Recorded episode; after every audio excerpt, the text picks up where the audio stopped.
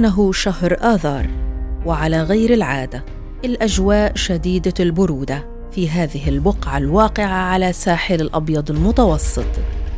الحركة شبه عادية عدا عن صوت الآليات والجرافات اللي بتزيح الركام وبتعمل على إعادة ترميم الشوارع وإعادة تأهيلها، خاصة هنا في شارع الوحدة الشاهد على واحدة من أفظع العمليات العدوانية الإسرائيلية على قطاع غزة.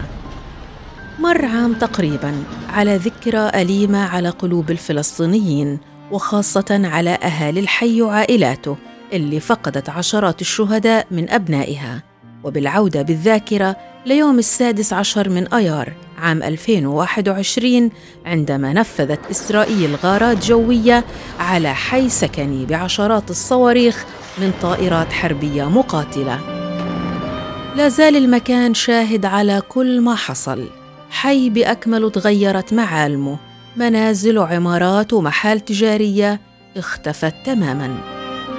التقينا بعلاء أبو العوف، هذا الرجل في الخمسينات من عمره فقد زوجته وابنتيه خلال عمليات القصف الجوي بشارع الوحدة. بناتي تنتين اللي هي الدكتورة شيماء وبنت الثانية اللي هي روان، برضو مهندسة بتدرس في الإسلامية. وبعديها تقريبا بأسبوعين أو 3 يعني زوجتي كان وضعها تعبان، والله كمان يكرمها بالشهادة الحمد لله. خلص يمكن أنا زوجتي أكتر واحدة أثرت فيها أكتر من بناتي، بس كيف سبحان الله. يعني أنت لما بتحس إنه هذا الإشي أنت بتقدمه لوطن بتحس إنه رخيص قليل، هذا أنت يعني ربنا اصطفاهم وراحوا شهداء، انت يعني قدمت للوطن وصاروا شهداء، وانت يعني صرت كمان بين الناس يعني زي ما بيقولوا ارفع شأنا. في تلك الليلة لم يعرف علاء انه القصف الاسرائيلي سيطال العائلة والمنزل وكل شيء من حوله. الليل كان حالك الظلام، الساعة كانت بتشير الى ما بعد منتصف الليل عندما انهالت الصواريخ بالعشرات على حي مدني دون أي سابق إنذار. ووقفت أنا مش شايف العمارة ولا شايف كمان إيش إنه في هدد ضباب، يعني بسموه الغبار تبع القصف، وما فيش كهرباء. فأول ما راح الغبار شفت العمارة على الأرض، هنا كانت الصدمة، ولكن الحمد لله. قبل ما اجت سيارات اللي هو الدفاع المدني، طبعا اجت السياره الاولى هذه اللي وقع عليها الكشافات الكبيره، لما ضوت المكان بالضبط تخيلت انه انا قاعد بحضر فيلم اكشن عن منطقه فيها دمار حرب، مش يعني ما مش تخيلت انه ممكن هذا الشيء نصل له احنا، مش احنا يعني كعلاء أبو العوف، لا أنا بقصد كوضع فلسطيني، يعني إنه هيك تبقى المنطقة بالدمار اللي كانت فيه، العمدان في الشوارع، البيوت على الأرض، الدمار يعني كان إشي مخيف. وبالقرب من منزل عائلة أبو العوف كان سامي صال الله، شاب في أواخر الثلاثينات من عمره، بيعيش هو وعيلته أصعب لحظات حياتهم. القصف العنيف دمر أجزاء كبيرة من بيتهم. سامي بيروي لحظات مرت عليه وكأنها سنين، وهو بيحاول الخروج من البيت ليجد نفسه محاصر بعدما أغلقت جميع المنافذ بفعل القصف اللي دمر سلم العمارة بالكامل. وبينما كانت فرق الإنقاذ بتحاول الوصول لكل الأهالي المحاصرين تحت الركام، ظل سامي متماسك لآخر لحظة. كان بيحتضن أولاده وزوجته بين الجدران المتداعية حوله من كل جانب. كان الموقف صعب للغاية، أنه أنت ترى بأم أعينك جدران المنزل تتشقق والحجارة تتساقط رويدا رويدا داخل البيت، الشرخ العميق بدأ في السقف وفي الشبابيك. أيقنت أنه يعني لحظات وسيسقط المبنى.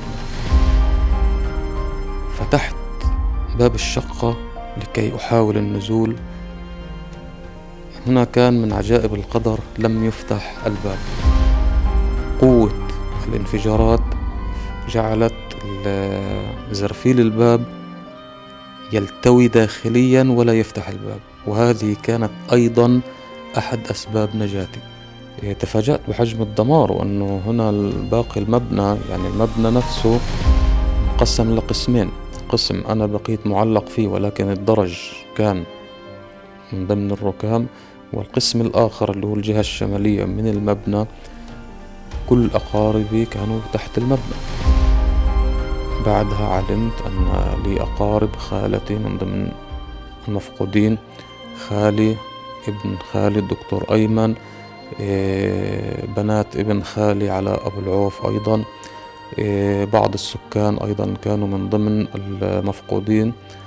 طبعا أخذت عملية الإنقاذ أكثر من يوم، يعني قرابة اليومين أو 3 أيام، فمنهم القليل من نجا بحياته ولكن كان هناك إصابات يعني بليغة، ومنهم من فقد، وعلمنا بفقدانهم على مدى اليومين 3 الذي استغرق الإنقاذ يعني وقته في إخراجهم.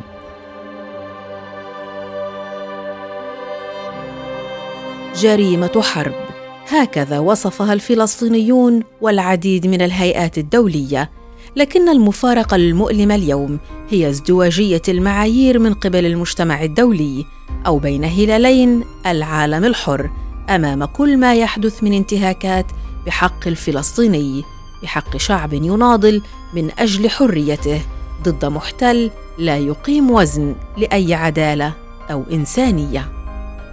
ما شفتش يعني مثلا مندوب أمريكا، مندوب جزر الماو ماو جاء معترض مثلا، ما حدش يتكلم، كان الأمر طبيعي كأنه إحنا مش بشر. بعد الحرب ما بيعود شيء كما كان، لا الذكريات ولا الشوارع ولا حتى مشاعر الناس، لكن الأكيد إنه شارع الوحدة رح يضل شامخ وعنوان لرمزيته، وهذا هو قدر الفلسطيني أن يظل صامد في أرضه رغم كل محاولات اقتلاعه. ويمكن نشوف اليوم اللي بيمثل فيه قادة وضباط الجيش الإسرائيلي أمام المحاكم الجنائية الدولية لتحقيق العدالة وإنصاف الضحية ولو بعد حين. بودكاست على حافة الحياة، إعداد وتقديم حنان أبو دغيم، إخراج صوتي خالد النيرب.